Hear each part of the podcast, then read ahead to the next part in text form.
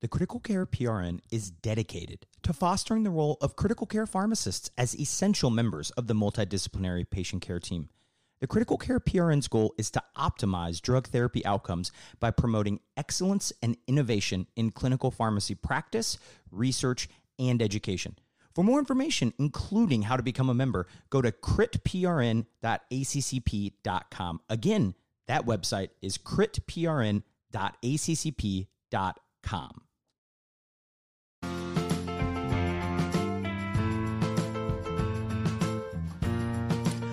Welcome to Pharmacy to Dose, the Critical Care Podcast, a partner of the ACCP Critical Care PRN and a member of the Pharmacy Podcast Network. And I'm your host, Nick Peters.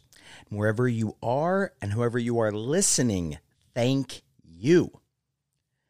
Speaking of thank you, uh, this episode is being released on Thanksgiving Day. Now, let's just get this out of the way. Thanksgiving is the goat of major holidays. The day is focused on family, food, football. There's no stressing about gifts, balancing parties. Like the only worry is like when are you going to squeeze in a nap? When when is it appropriate to get that second plate? When do leftovers start? All those great things. Thanksgiving's the best.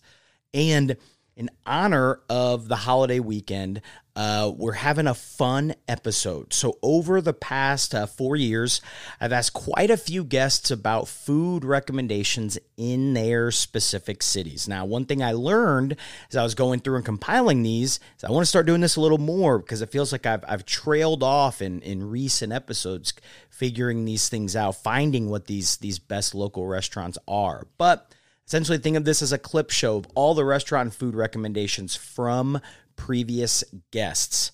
So there's not a single piece of medicine discussed in this entire episode. Just fun things for the holiday weekend. Now, I'll lead off the episode with some Indianapolis recs. I realize I haven't got to, to shout out a couple of my local uh, indie faves. And then we'll take a tour of the U.S. So we're going to have over 10 different cities highlighted in the episode with your favorite pharmacists giving their food and restaurant recommendations for their cities. So uh, the discussion will start in the Northeast. We'll make our way to the Southwest. Now, just a, a quick note remember that the uh, podcast started before COVID. So some of these clips will discuss social distancing, quarantining, etc. So just want to give everyone a quick heads up.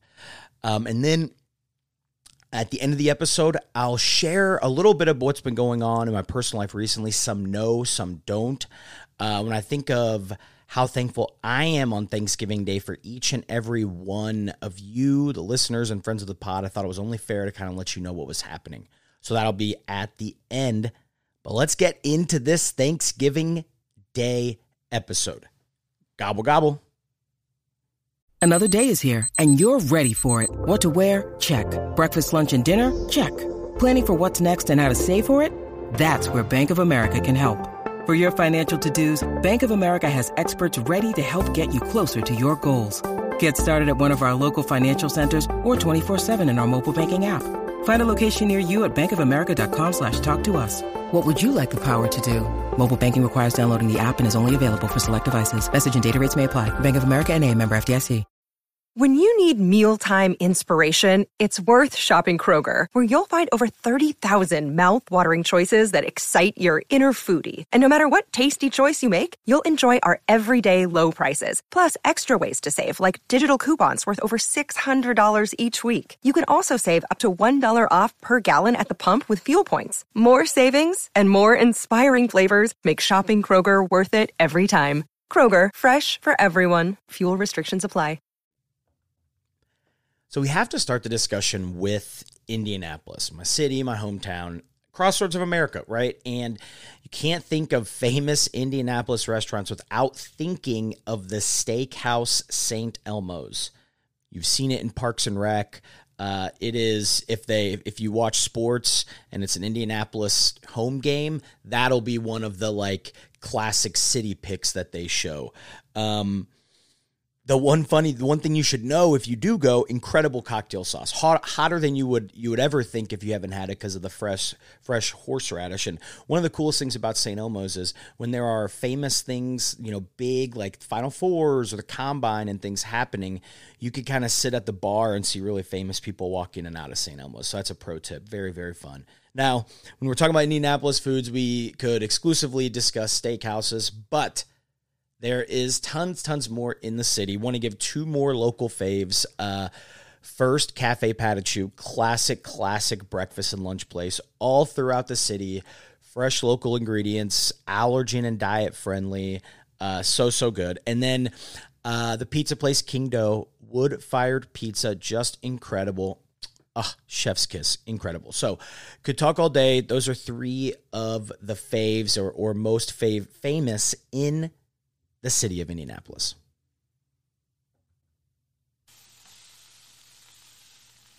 Now we shift to the Northeast to start our food tour of the U.S., and we start all the way up in Boston with Grace Erdman. Uh, we're doing a Boston kind of would you rather in a sense. So uh, the two famous Massachusetts foods, right? You have the lobster roll and clam chowder. So, Grace, if you could only have one of those, right, and the other one you're never allowed to eat again, what are you choosing? What's the what's the king of the Boston food since you've been there a couple months now? Hands down, I would go with the lobster roll. Um, yeah. Unfortunately, since we're not in Maine, I'm still going to have to pay an arm and a leg for it, but I will never pass up a lobster roll, not once. Yeah, because even if it's wintertime, you can still like a lobster roll could hit still hit good every now and then, but like clam chowder on a 105 degree day just does not like hit right. So yeah, yeah not not quite. Yeah. From lobster rolls to pizza, our next stop is New Haven, where Steve Lemieux and Kelly Oldziej tell us their favorite pizza shop in this famous pizza area you're from Connecticut, right? You get to experience that Yale New Haven pizza. So let us know what is your favorite pizza in the Connecticut area? I would say the white clam pizza from Pepe's for sure. Definitely would be my favorite. I love that. I think that's the first Pepe's recommendation. That's one of the fa- that's one of like the infamous spots like nationwide. But that's one of the first times it's it's got the shout out on here. Now, what's white clam? So is that literally a white pizza with clams on top. Is it is is am I interpreting that correctly? Exactly. Yep. Uh, cheese, olive oil, and if you want to make it a little better, have them add some bacon to it too. That seems like something that would be terrible in Indiana, but amazing in Connecticut. So it feels like one of those when we're when you're on the coast, we'll go and get that. But if not, um, I think we'll probably stick to my famous cheese here. You're coming from Yale, New Haven so this is it's like if I talk to someone from Philly, I'm going to get their cheesesteak recommendation. If I talk to someone who spent time in Yale New Haven, we got to get a pizza rec. So Kelly, let us know you have one day, one slice of pizza you can have in Yale New Haven. Where are you going? The answer doesn't come without consequences depending on who you talk to. I couldn't leave New Haven without a slice of Sally's Pizza. Although less lesser on the radar is a place called the Zanelli's. It has been top rated in Connecticut. So if anyone wants to try anything different, we have the Sally's, we have Pepe's, Modern. Those are a Hallmark three, but Zanelli's that's an underdog. I recommend that one too, selfishly. Uh, all right, that sounds good. I always love when people recommend Sally's. That's where I went. I literally drove to the East Coast and planned my drive out to stop in Yale to be able to have us to have a piece of pizza. So um, yeah, definitely worth the drive. All right, what's your go to slice there? We got to go one step further. Like, are you cheese, pepperoni, veggie? You go off the board. What's a, your what's your go to? Pepperoni gal. I love pepperoni. You can't. You, I, can, I love a good veggie too, but pepperoni. I just can tell the quality of the pizza by a good slice of pep. Now let's take a pit stop in Buffalo where Nick Servati shares his favorite place to get what else? Buffalo wings in the city. so I have to ask. We were we were preparing for this, and I was asking, you know, um, where you were from. You're like, I'm actually not from from Massachusetts. I'm from Buffalo. So, two part question. Number one, are they buffalo wings or chicken wings? And then number two, give us give us the the scoop on one of maybe not your like number one favorite, but maybe like your number two favorite wing place in Buffalo. Because for those who don't know, like that's the that's the capital for this. So Nick grew up in in chicken wing heaven. Yes, yes, the mecca of chicken wings. I would say to answer your first question, I've always called them a chicken wing.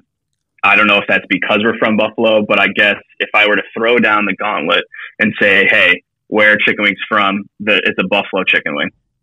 But, you know, when you say Buffalo, it's almost like back home, you're saying, like, I want a chicken wing in Buffalo style, right? Like, like you want a Buffalo sauce. So you wouldn't say a Buffalo wing, but then you want it in a barbecue sauce. So I think that would just make it too confusing. Okay, that makes that actually does make sense. Okay. And then I guess you know where would I tell somebody to go get chicken wings? You know, I went to to University of Buffalo, and honestly, between the two campuses was a Duff's, uh, Duff's Wings, and that was kind of the location to go to. Uh, they were always crispy. You'd always ask for them extra crispy. That's the key. Always. Before the sauce goes on, it has to be crispy. Um, but you know, Anchor Bar is the original if you really want to go for the whole trip down memory lane. But I would say Duff's if I had to pick and go back. Let's go. That's great. Love that. That's definitely one. Because the problem is when you when you look, it's like a list of like ten of them. It's like where do we even start? So that's oh, yeah. perfect. We can't leave New York State without some discussion on New York pizza, and Karen Berger and Peter Nikolos give their recommendations a follow up New York question. I really couldn't help myself. So, for any of us visiting the New York City area, what's your favorite pizza place there? Uh, I would have to say probably Grimaldi's in Brooklyn. Um, I went there before my Brooklyn half marathon last year. It was the perfect carb load. It's the perfect pizza. I'm sure there's really hundreds of awesome pizza places in the city, but uh, that's a solid go-to. Oh, that sounds delicious. Now, what's your are, are you just a like a plain pizza person, like cheese only, or what's your what's your kind of go to order when you go? I like everything, but you know, if you have a really good pizza, plain cheese is the right way to go. So I like to do plain cheese a lot. Solid recommendation. I, I completely agree with that. Although I am partial to the square pieces at Prince Street Pizza. I'm not 100% sure where that is, but absolutely delicious. You're right, though. I, I think any block you turn on there, you're going to find something good. But hand up at heart, I'm definitely a New York style thin crust pizza man. Um, so, what's your favorite pizza spot in New York? so it's funny that you asked me that because I'm actually a pretty pretty new New Yorker. I moved up here in July, um, so I haven't really gone to any, any of the famous or more well known spots. But any of your local pizza shops here in New York have great pizza for the most part. Um, I'm from Philly, so I'm a cheesesteak guy.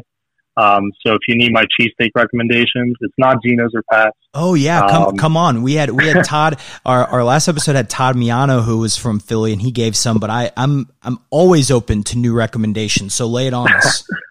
yeah, I'm more of a Jim's Jim Steaks kind of guy. Um, so if you ever go to Philly, great city, try out some Jim's.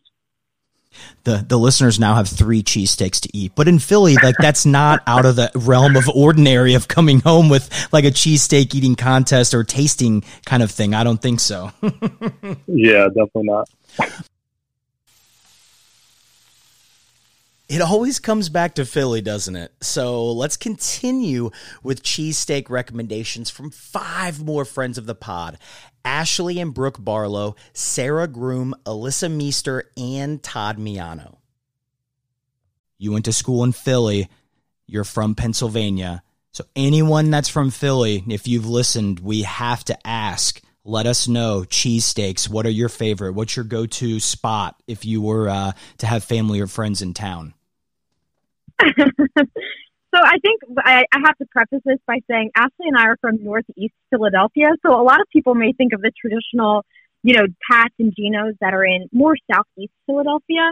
Um, again, since we were born and raised in the Northeast, we are um, wholeheartedly Steve Steaks fans. It's right on the, um, it's a hidden charm on the corner of Bustleton Avenue in Northeast Philadelphia.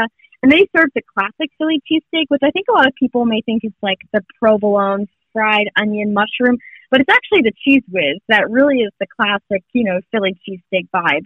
And they, they do a great one there. So I'm a good old Cheez Whiz and fried onions fan on my on my cheesesteak and from Steve Steaks.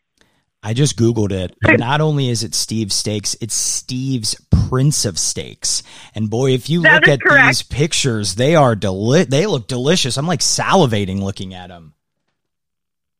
They are they're great. Highly recommended. the funniest thing is Brooke and I did not even talk about this before getting on a phone call and I was going to say the same exact thing. I mean, we are truly twins. Great minds think alike. because everyone knows if someone from Philly, anyone have has any ties to Philly comes on the pod, we need cheesesteak recommendations. So, Alyssa, um, I, I, we gave you all a little bit of time to think here. So, Alyssa, why don't you start with like if someone's visiting and they're asking you for a cheesesteak recommendation, what's your go-to? Um, and then Sara will follow up with with uh, your thoughts. Yeah, so uh, Sara is a Philly native, so she probably has much more sound recommendations on this than I do. But um, because I lived in Philly during the pandemic, I didn't get to go to many places in person, but I did do my best to try as many cheesesteaks as I could order to be delivered to my door. um, one that I ordered the most often was from Cleavers, which, uh, if you're looking to go in person, it's on 18th and Chestnut near Rittenhouse Square. Um, but all of their cheesesteaks, they have so many, and they're all my mouth is watering thinking about it.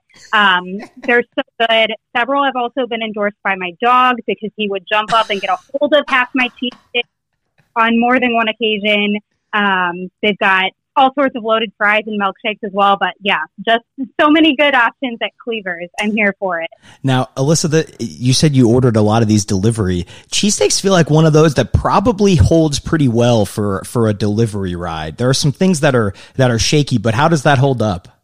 Yeah, they. I mean, I never had an issue with cheesesteaks that I got delivered to me. They were always fantastic. So really, anywhere that I went in Philly, it can't go wrong. All right, now Sara, the Philly native. Um, now to to bring people in, I told her there's no wrong answers unless she says one of the big three: Pat's, Geno's, or Jim's. That would be a wrong answer here. So, Sara, what's your go to as a as the native? Uh, I would never commit a sin like that. But first, say so I also love Cleavers. It's not my choice, but I'll mention it because I think it's ironic because I actually just moved and I am like a block away from them, and everything on their menu is fabulous. That sounds but, like a gift and a so, curse being a block away from a place like that. Sadly, unfortunately. but um, all right, so I'll give you my prime recommendation, and I'll give you the low key Philly local recommendation. So my more well known recommendation, it actually doesn't even have cheesesteak or steak in the name.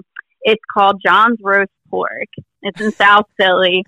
Literally the best cheesesteaks you'll ever have. You heard it here first. Maybe you haven't. I don't know. But uh, the my my more local low key option though would be Angelo's Pizzeria on 9th Street. Again, amazing cheesesteaks. So you Whoa. can't go wrong with either places. That's they a curveball. That's hiding yeah. in plain sight. A pizza place is like a yeah. low key favorite cheesesteak spot. Uh oh. They, they both have Instagrams. Up. They both have Instagrams. Like you just got to go on and see a picture, and you're like, I know what he's talking about.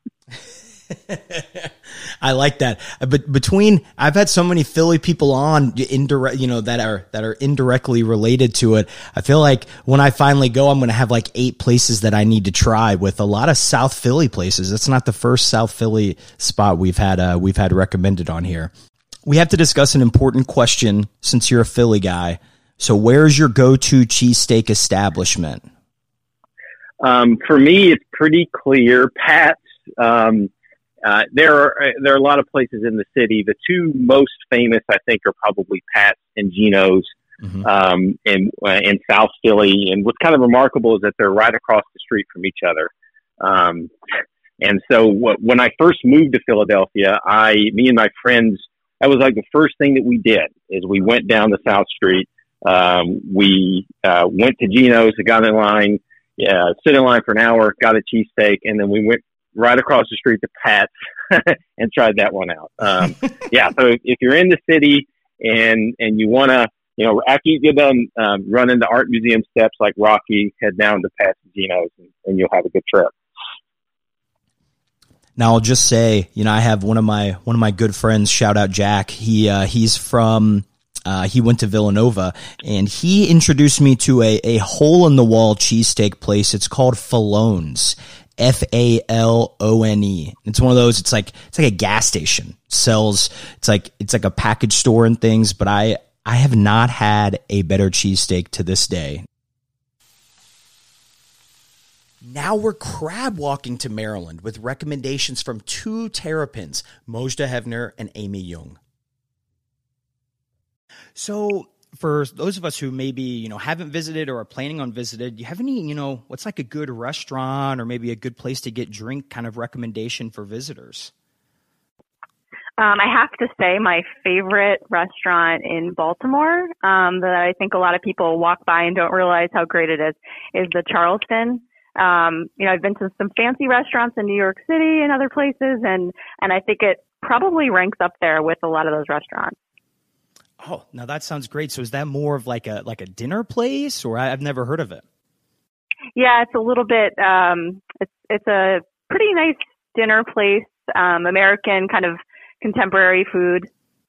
Oh, nice, nice. I myself, I love Miss Shirley's. You know, their breakfast and brunch there is just absolutely undefeated.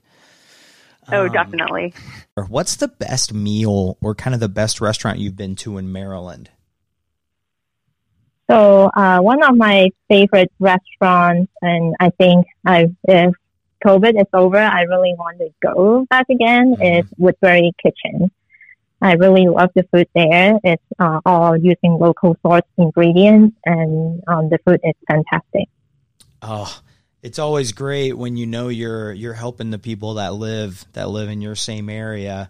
Um, you kind of track where it's from and all that stuff. That sounds delicious. I know, isn't that right? We, that's what my wife and I were talking about the other day. Is just going back um, just to some of the restaurants that you miss because takeout's good, but like at a certain point, it's it's just it's not the same.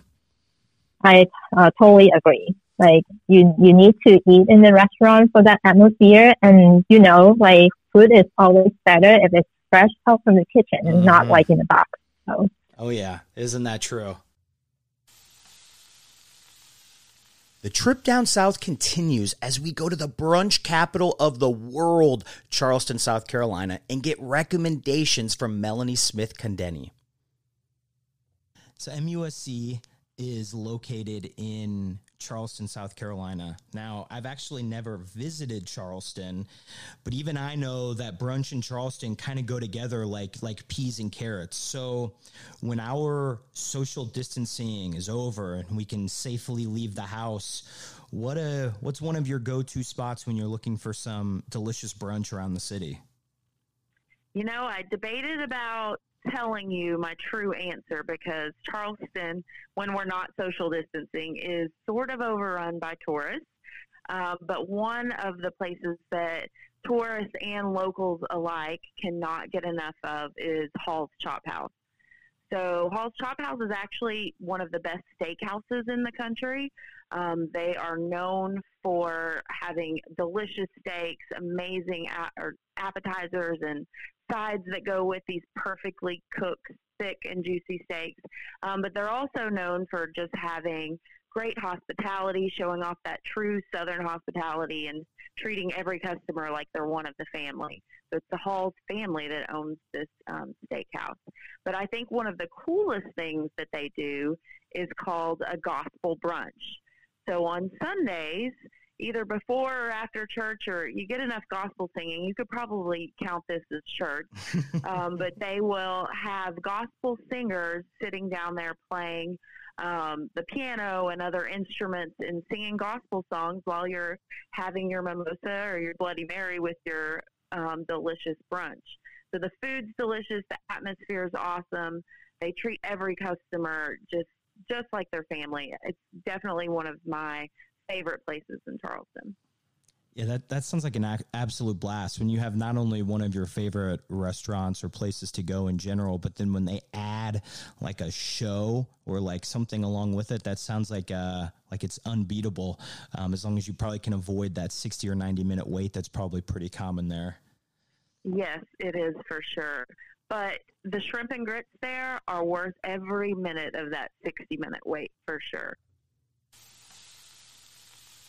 From brunch to barbecue, Morgan Jones tells us his favorite Memphis barbecue restaurant. And when I think of Tennessee cuisine, I think the absolute first thing I think about is Memphis barbecue. So, you know, what are your go to spots when you're in the mood, or, you know, where do you recommend family or friends if they ask for your advice on, on where to go? Well, anybody who comes to Memphis knows that there is no shortage on high quality food in this area. It's probably why we keep jumping between one and two on the second most obese city in the United States list.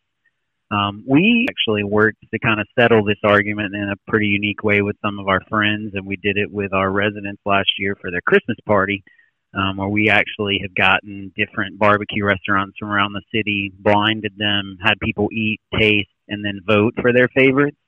So I've done that three times with some of my friends here. The first two times, the same place won. Uh, it's down the street from me. It's called the Germantown Commissary. It's actually kind of in a little shack. Um, it's some of the best barbecue you'll ever have. Um, they opened a new restaurant that's much bigger and nicer in Carterville, Tennessee, which is just another suburb a few miles away from me. But this last time we did it with the residents, we put Central Barbecue, um, Germantown Commissary, and then a place um, in Midtown called the Barbecue Shop up head to head. And most people who come to Memphis are told that Central is the best. And I kind of found it interesting with our whole class of you know 15 residents and some preceptors that actually was everybody's least favorite, and the barbecue shop uh, kind of won the head to head with the Germantown Commissary. So I would say if you're here, definitely try them all, but the barbecue shop and the Germantown Commissary are definitely my favorites what a what a great idea of kind of doing like a like a taste test. That's that's so perfect. And the it, it's it seems like a universal truth that some of the best foods are just in you know shacks or hole in the walls because they're not spending yep. money on anything else but that delicious food. Absolutely. Chris Droege highlights one of the most famous local foods in the U.S. Skyline Chili, made famous in Cincinnati, Ohio. Now, before we get into anything of importance or value, I, I, have to stop and we have to talk about Skyline Chili. So, for the non Midwesterners listening, the statement I just made may be confusing. So, instead of classic chili where you have beans, maybe some meat, veggies, oh, it's really good. And when it gets cold, kind of chili season, what Skyline chili is, is it's generally a sauce that's poured over kind of spaghetti or hot dogs. So, what are your thoughts on Skyline Chili or, or Gold Star? Do you like it? I, I have to. I, I ask almost every single person I talk to from Cincinnati because I'm fascinated by it. Yeah, it's certainly a Cincinnatiism. It, it's expanded for sure, and, and, and driven by Skyline itself it is it's definitely different than your customary chili. Like you might have your, your your grandma make in the winter to warm up with all the beans as you as you mentioned. It's a little bit more ground meat. Uh, the the recipes are big deals. Like they're locked away in something short of like a, a federal you know bank so nobody can touch it. And that's no joke with the families um, for both gold star and skyline. But think about a finely ground beef with a lock and key uh, recipe put aside that is put on top of a, a generally fairly small hot dog on a bun uh, with and, and the staple other additions to that are onions and and just cheddar cheese shredded cheddar cheese and it's been around for for decades a hundred years i mean it, skyline itself uh, was was really started here by a, a greek immigrant family um, that brought some of their history with them. The the person who started it and, and the family that started it actually worked for another Coney place. Like they were already established in Cincinnati back then, and they were up on Price Hill uh, which is a, a, small city here in Cincinnati that overlooks the skyline of Cincinnati, and it just took off from there. There's probably four or five different uh, branches of, of Coney places around here, and then a lot of mom and pop places. Thankfully, it's expanded. I think it's all the way down in Florida and stuff now. I like them. Um, I'm not. I'm certainly not eating them right now, but it, it, they're dangerous. Nick, I'll tell you that because it's not just the cheese conies. They they have different. Uh, they have three and four ways and five ways, and every time you add a number, you're adding another ingredient to it. They're absolutely delicious, and it's easy for somebody my size to sit down and before you realize you've taken a breath, eat one or two or ten of them. Now, do you feel like it's a and you absolutely love it or you absolutely don't love it and there's really no in between or is that just like an outsider's perspective? Eh, that is an outsider's perspective. I've I've heard that quite a bit and it and it's interesting. I I will tell you I I just again I don't look at it as anything unique. I like it, but I've had plenty of friends from out of town come in. They're like, "What? What is this? Why? I don't understand this." Um, and, and who came up with this concept? And what? Why? Why do I have this Skyline chili now in my local grocery store? Where did this come from? Um, it kind of is a dichotomy. I'll give you that. There are people who are just lukewarm, uh, but I will tell you, I've seen some folks who at, they at least claim not to like it, especially in college, because they become kind of popular joints, uh, you know, late nights when you're studying and stuff along those lines. And I've Absolutely. seen people certainly evolve to liking it more with continued exposure. Pizza or casserole? Let's go to Chicago, where Matt Rubertus tells us his favorite Chicago deep dish pizza restaurant. What are your What are your thoughts on Chicago deep dish? And then I guess the follow up would be, you know, what's your what's the favorite spot? So I'm all in on deep dish pizza. Um, I'm really all in on any pizza, so I don't have any kind of like hate for for New York versus Chicago style. But um, it's definitely different, and it's, it's almost you know, it's almost like eating a lasagna or something. You got to kind of knife and fork it. Um, but my favorite place here is definitely Lou Malnati's. Uh, I know there's a big rivalry here between Lou Malnati's, Giordano's, Gino's East, things like that, and people probably have strong opinions uh, in your listening base as well. But for me, it's Lou Malnati's. Yeah, I I completely agree on that front. Lou Malnati's definitely takes the cake for me. You know, it's weird living in Indy. You'll see you'll see Giordano's, you know, chains. They've kind of expanded and they're all over the place. So that to me, if there was ever any question, kind of go with the one that that stayed a little more a little more local. Now now hand up. I do kind of prefer more of like the the thin crust brick oven style pizza, but it's one of those things when you when you go to Chicago, you really got to eat as the Chicagoans eat. So definitely a deep dish pizza, and then you know if you put ketchup on a on a hot dog, I think they I think they throw you into Lake Michigan as as punishment. Yeah, yeah, you get banished from the city if you put ketchup on a hot dog.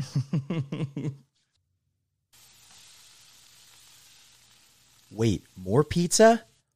Yep, more pizza. Zach Smith highlights his favorite Detroit style pizza place.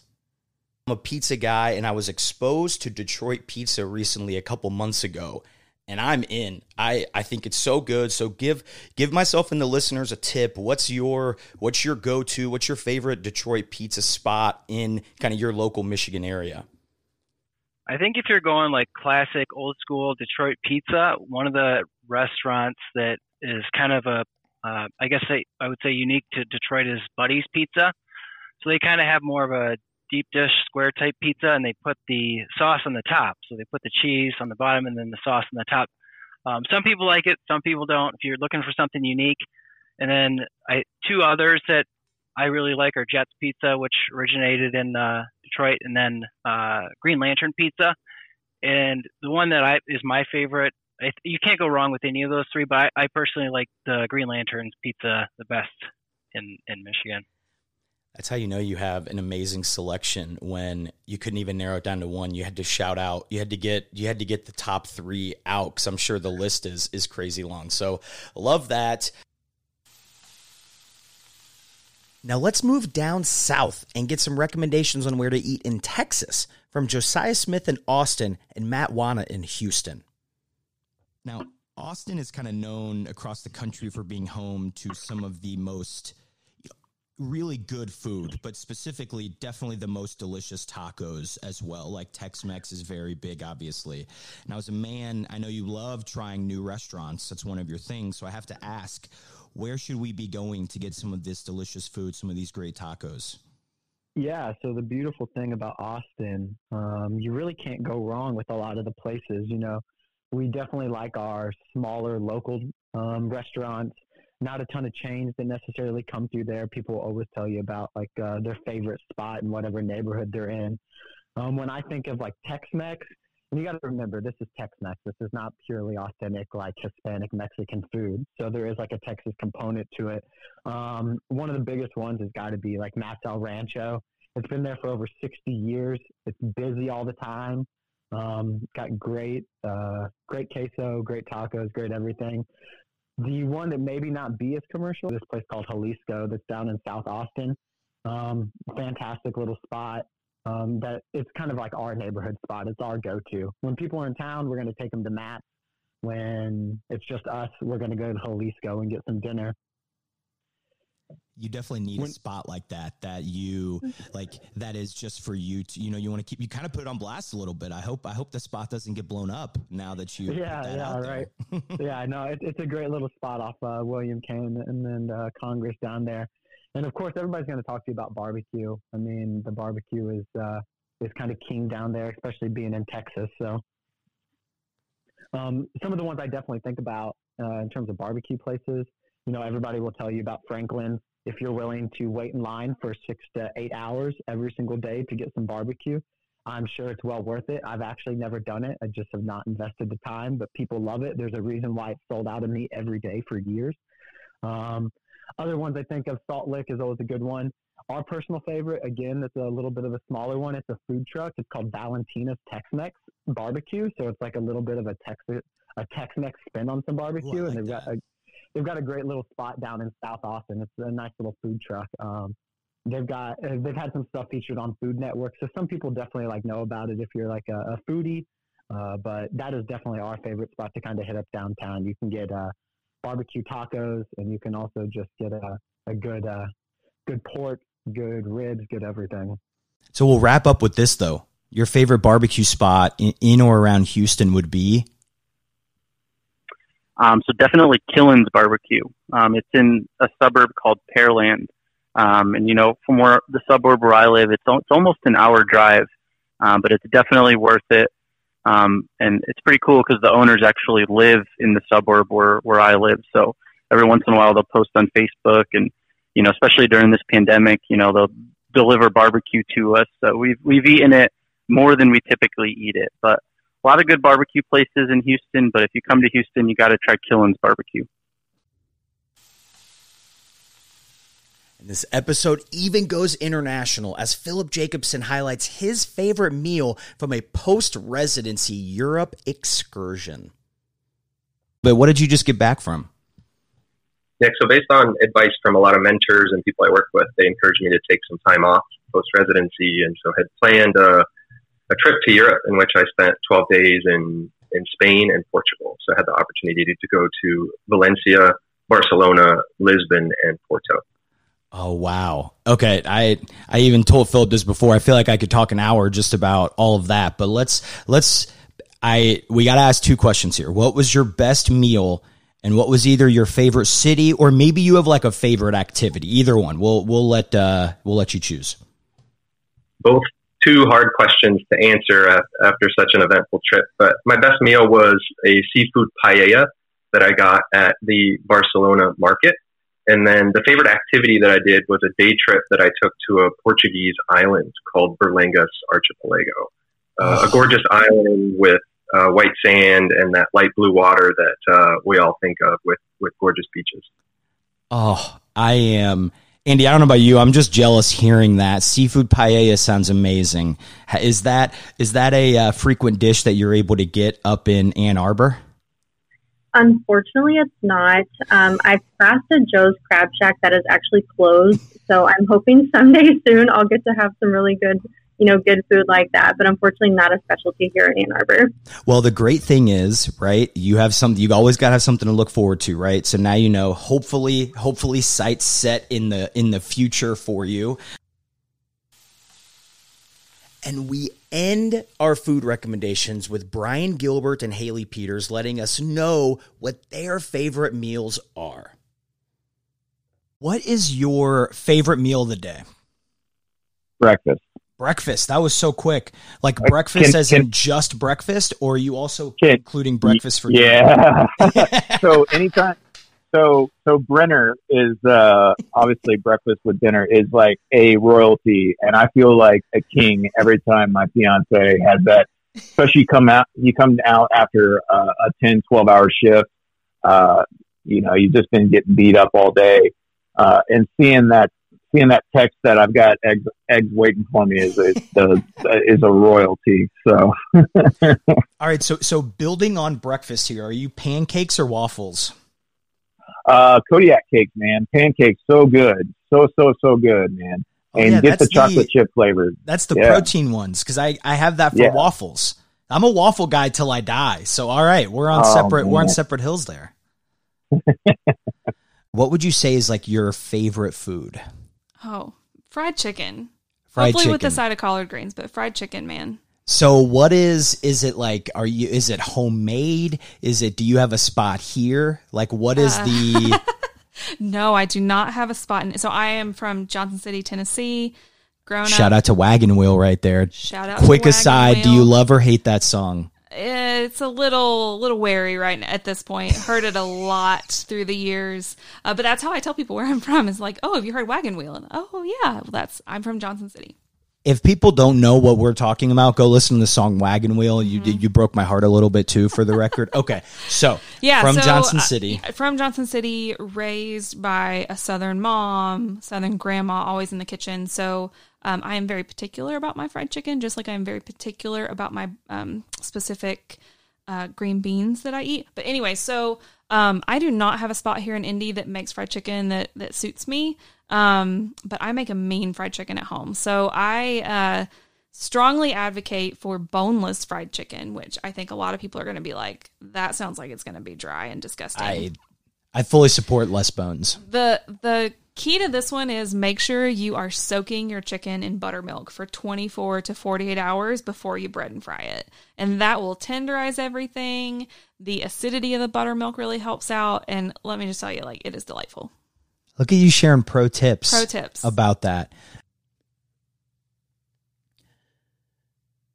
So you may have been wondering what's been going on recently. I've been essentially radio silent on both social media and the podcast feed.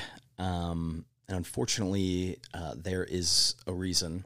So earlier this month, um, my younger sister, uh, Liz Peters, passed away.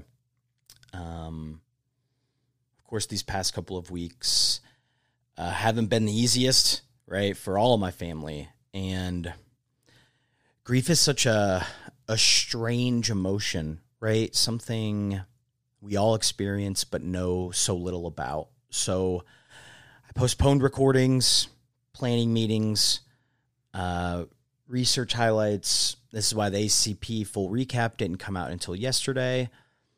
And to be completely honest and upfront, I didn't think that I would share this on the podcast. And I specifically told certain people I can remember these conversations that I wouldn't.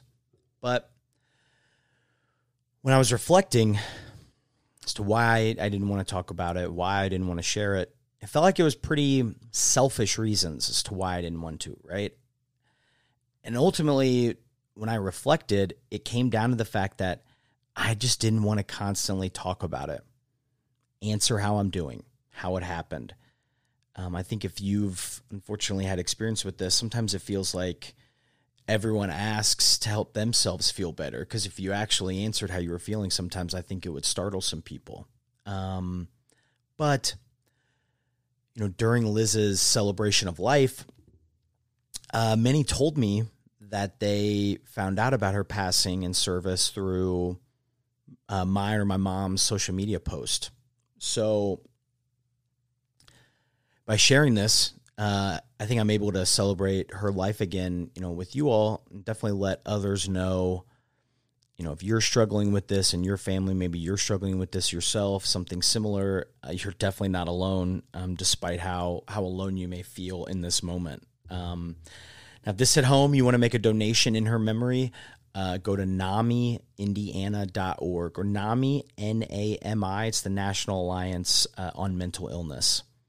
Um, for those who have made donations um, or even bought flowers or plants in Liz's name, uh, a huge, huge, huge thank you. I want to um, specifically shout out the the critical care PRN exec team. You hear from the beginning of the episode there, um, the PRN is a sponsor, but um, Mojdeh Heavner, Susan Smith, Zach Smith, and Deepali Dixit.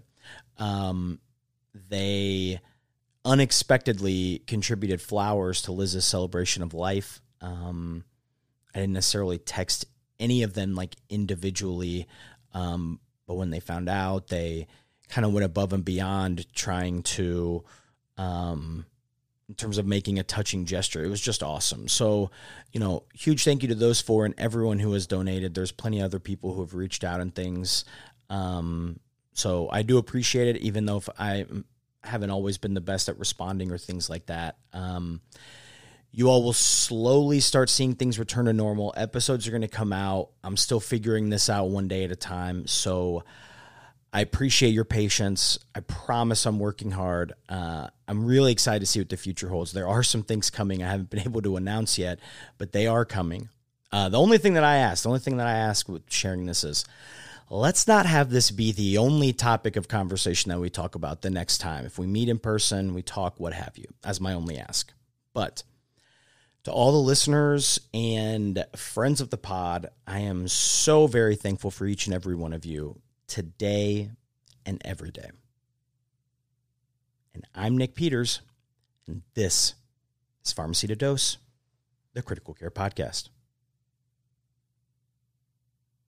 The Critical Care PRN optimizes drug therapy outcomes by promoting excellence and innovation in clinical pharmacy practice, research, and education. For more information, go to critprn.accp.com. Again, that is critprn.accp.com.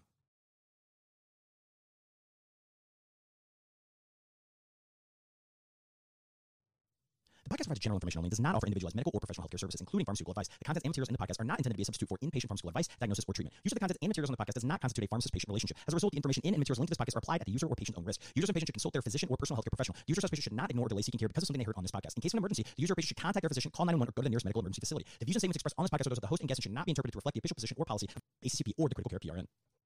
ACCP and the Critical Care PRN disclaim any and all liability or responsibility for any direct, indirect, incidental, special, consequential, or any other damages, including without limitation, loss of profits arising out of any use of reference to reliance on or inability to use the podcast, its contents, and materials.